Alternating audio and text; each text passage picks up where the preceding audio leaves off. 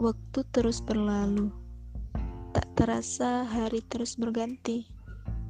Namun, rasanya aku masih begini-begini saja. Tak ada perubahan dalam diri, bahkan menjadi lebih baik pun tidak. Tiap denting waktu berlalu, tak pernah sedikit pun aku manfaatkan dengan maksimal.